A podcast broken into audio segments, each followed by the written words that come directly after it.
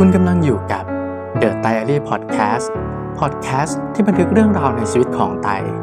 และคุณคือเพื่อนคนแรกนะครับ ที่ไตคิดถึงและอยากเล่าให้ฟัง สวัสดีครับ ท่านผู้ฟังทุกท่านนะครับ และนี่ก็คือ The Diary Podcast EP ที่ 2 นะครับ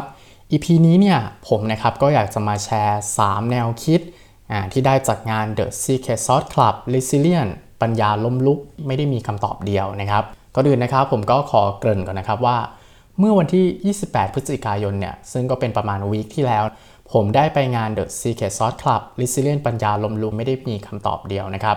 ซึ่งก็เป็นงานบรรยายนะครับที่จัดโดยทีมงาน The Secret Sauce ซึ่งเป็นพอดแคสต์ของ The Standard ที่ทุกคนรู้จักกันอ่า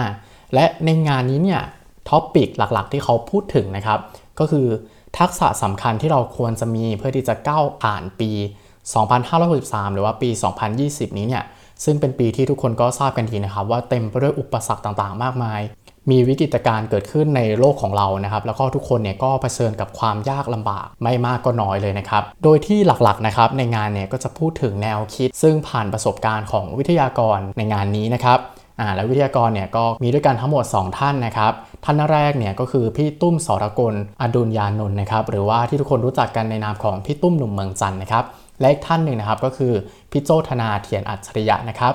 และอีกคนหนึ่งนะครับที่ไม่พูดถึงไม่ได้เลยก็คือพี่เคนนักครินนะครับซึ่งเป็นเจ้าของพอดแคสต์ The Secret Sauce มาทำหน้าที่เป็นโฮสต์ในงานนี้นะครับซึ่งงานนี้เนี่ยเป็นงานฟรีนะครับแต่ว่าเขาจะรับเพียงแค่ 100 คนเท่านั้น และวิธีที่เขาคัดเลือกเนี่ยก็คือคัดเลือกจากคำตอบในใบสมัครนะครับ ก็คือเราต้องเขียนคำตอบไป แล้วก็ทีมงานจะคัดเลือกมาเพียงแค่ 100 คน ตอนที่ผมรู้ว่าผมได้ไปเนี่ยตอนนั้นก็ดีใจมากเลยที่ได้รับคัดเลือกให้เข้าร่วมงานนี้ครับรู้สึกเป็นเกียรติมากๆ แล้วก็ตอนแรกนะครับก็มีความคาดหวังค่อนข้างมากครับว่าจะได้ความคิดดีๆกลับบ้านแน่นอนนะครับภายในงานเนี่ยได้พูดคุยหลากหลายประเด็นเลยครับมีแนวคิดดีๆเยอะแยะมากมายแต่ว่าวันนี้เนี่ยผมอยากจะขอยกมาเพียงแค่ 3 ประเด็นที่ผมชอบนะครับ ซึ่งเป็น 3 ประเด็นที่ผมรู้สึกว่าฟังแล้วเนี่ยตอบโจทย์กับความรู้สึกในช่วงนี้ของผมมาก ๆ เลยนะครับ ข้อแรกเลยนะครับก็คือประเด็นที่1เนี่ยพี่โจนะครับได้พูดเอาไว้ว่าเราควรทำงานแบบ Olympic standard นะครับซึ่งหมายถึงการทำงานที่เป็นแบบมาตรฐานที่สูงนะครับให้เราคิดภาพง่ายๆนะครับ ถ้าเกิดว่าเราเป็นนักกีฬาเนี่ยแล้วเราอยากจะไปแข่งระดับโอลิมปิกเนี่ยเราก็ต้องฝึกด้วยมาตรฐานของโอลิมปิก ซึ่งมันก็เหมือนกันครับ ถ้าเกิดว่าเราอยากจะทำงานให้ได้ประสิทธิภาพที่ดีเนี่ยเราก็ต้องใช้มาตรฐานที่สูงในการกำหนดวิธีการทำงานของเราอ่าและพี่โจเนี่ยก็ได้ยกตัวอย่างนะครับว่าปกติ standard ของอาลีบาบาเนี่ยก็คือ 996 ใช่ไหมครับ9โมงเช้าเลิก3ทุ่มอ่า6วันต่อสัปดาห์นะครับ แต่ว่าพี่โจเนี่ยก็ได้ยกตัวอย่างเคสของ Flat Express นะครับ คุณคมสันแซ่ลีเนี่ยเขาใช้ standard ที่สูงไปยิ่งกว่าอาลีบาบาอีกนะครับ ก็คือ 997 ซึ่งทำงาน 7 วันกันเลยทีเดียวนะครับ ซึ่งวันนี้เนี่ยทุกคนก็เห็นได้ชัดนะครับว่า Flash Express เนี่ยเป็นสตาร์ทอัพที่ประสบความสำเร็จอย่างมากในประเทศไทยนะครับ เหตุผลหลักๆเลยเนี่ยก็เพราะว่า Olympic standard นะครับ พี่โจเนี่ยก็ยังได้พูดถึงเรื่องของ work life balance ด้วยนะครับว่า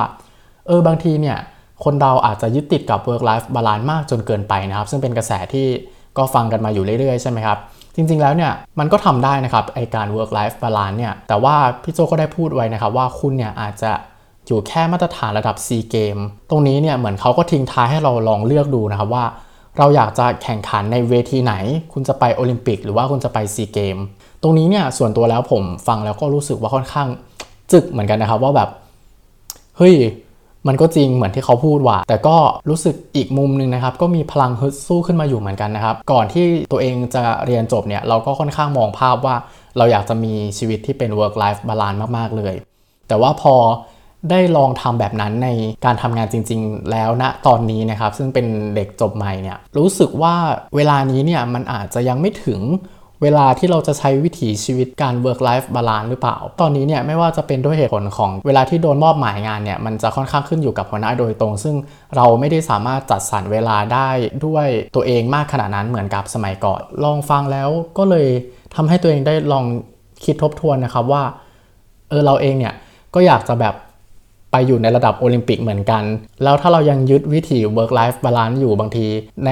ช่วงเวลานี้เนี่ยมันอาจจะทำให้เราไปข้างหน้าได้ช้าหรือเปล่านะครับ ซึ่งตรงนี้เนี่ยผมฟังแล้วก็ลองค่อยๆ ทบทวนนะครับ แล้วตอนนี้ก็เลย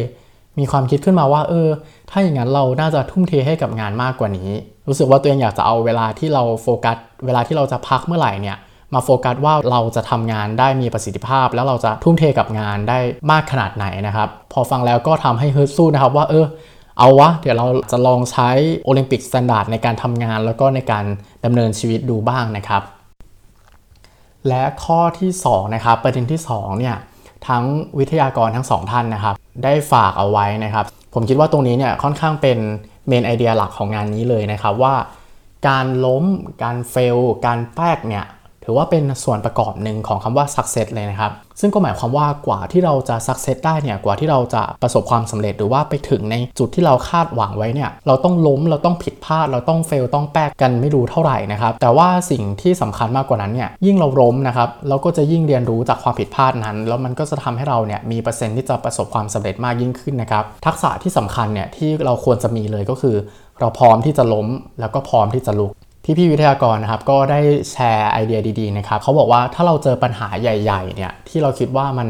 น่าจะแก้ได้ยากมากเนี่ย ก่อนอื่นเลยเราอย่าเพิ่งไปคิดว่าเราจะแก้ไม่ได้ แต่ให้เราลองซอยปัญหาย่อยๆ แล้วค่อยๆ แก้ไปทีละจุดดูนะครับ ถ้าเราแก้ปัญหาผ่านไปได้เนี่ย แล้วเราก็ทำต่อไปเรื่อยๆ เนี่ย มันก็จะถึงคำว่า success นะครับ เราล้มได้เราก็ลุกได้เช่นกันซึ่งในประเด็นนี้เนี่ยผมก็มาคิดกับเรื่องของตัวเองนะครับว่าเออจริง ๆ แล้วตัวเราเนี่ยยังมีประสบการณ์การเผชิญกับความผิดหวังที่มันไม่มากพอนะครับ มันเลยทำให้ผมรู้สึกแบบว่าไม่ชินมากๆเลยกับไอ้คำว่าล้มไอ้คำว่า fail แล้วก็ไอ้คำว่าแป๊กแล้วก็ไม่ชินกับการที่เรารู้สึกไม่ดีจากการที่โดน feedback ของหัวหน้า หรือว่าทำไม่ได้ตามที่ตัวเองคาดหวังไว้นะครับแต่หลังจากนี้เนี่ยผมก็คิดว่าโอเค เราต้องลองมาพยายามเรียนรู้กับไอ้การล้มการ fail การแป๊กดูบ้างแล้วล่ะครับ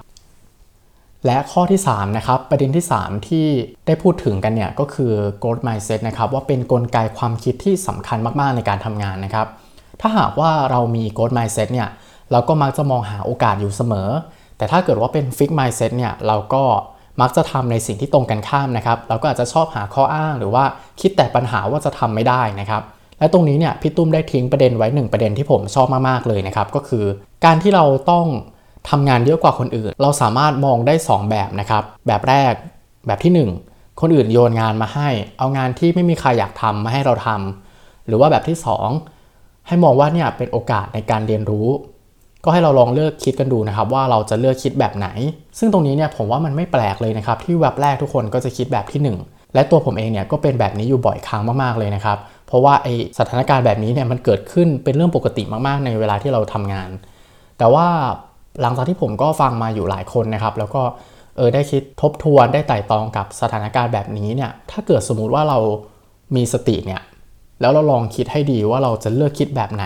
ยกตัวอย่างเช่นเราอยู่ในทางสองแยก เราจะเลี้ยวไปทางซ้ายหรือเราจะเลี้ยวไปทางขวา ตรงนี้เนี่ยพี่ตุ้มนะครับก็ได้บอกเอาไว้ว่า ถ้าเกิดว่าเรามีโกลด์ไมเซนเนี่ยเราจะคิดแบบที่ 2แต่ถ้าเราเป็นฟิกไมเซนเนี่ยเราจะคิดแบบแรก ซึ่งเขาก็ไม่ได้บอกนะครับว่าเราควรจะคิดแบบไหน ผมก็รู้สึกว่าไม่ว่าเราจะเลือกคิดแบบไหนไอความรู้สึกหลังจากที่เราได้ทำงานนั้นๆเนี่ยมันคงต่างกันเยอะมากๆเลยนะครับ และนี่นะครับก็คือ 3 ประเด็นที่ผมฟังแล้วรู้สึกแบบ เฮ้ยมันดีว่ะรู้สึกว่าเออชอบจังเลยที่มีคนมาแชร์อะไรประมาณนี้ให้ฟังนะครับพอฟังแล้วมันก็ทำให้ผมได้ทบทวน แล้วก็ได้แนวคิดอะไรใหม่ ๆ เพื่อไปรับมือกับสถานการณ์ในชีวิตประจำวันที่จะเกิดขึ้นนะครับเอาไปปรับใช้กับการทำงานนะครับ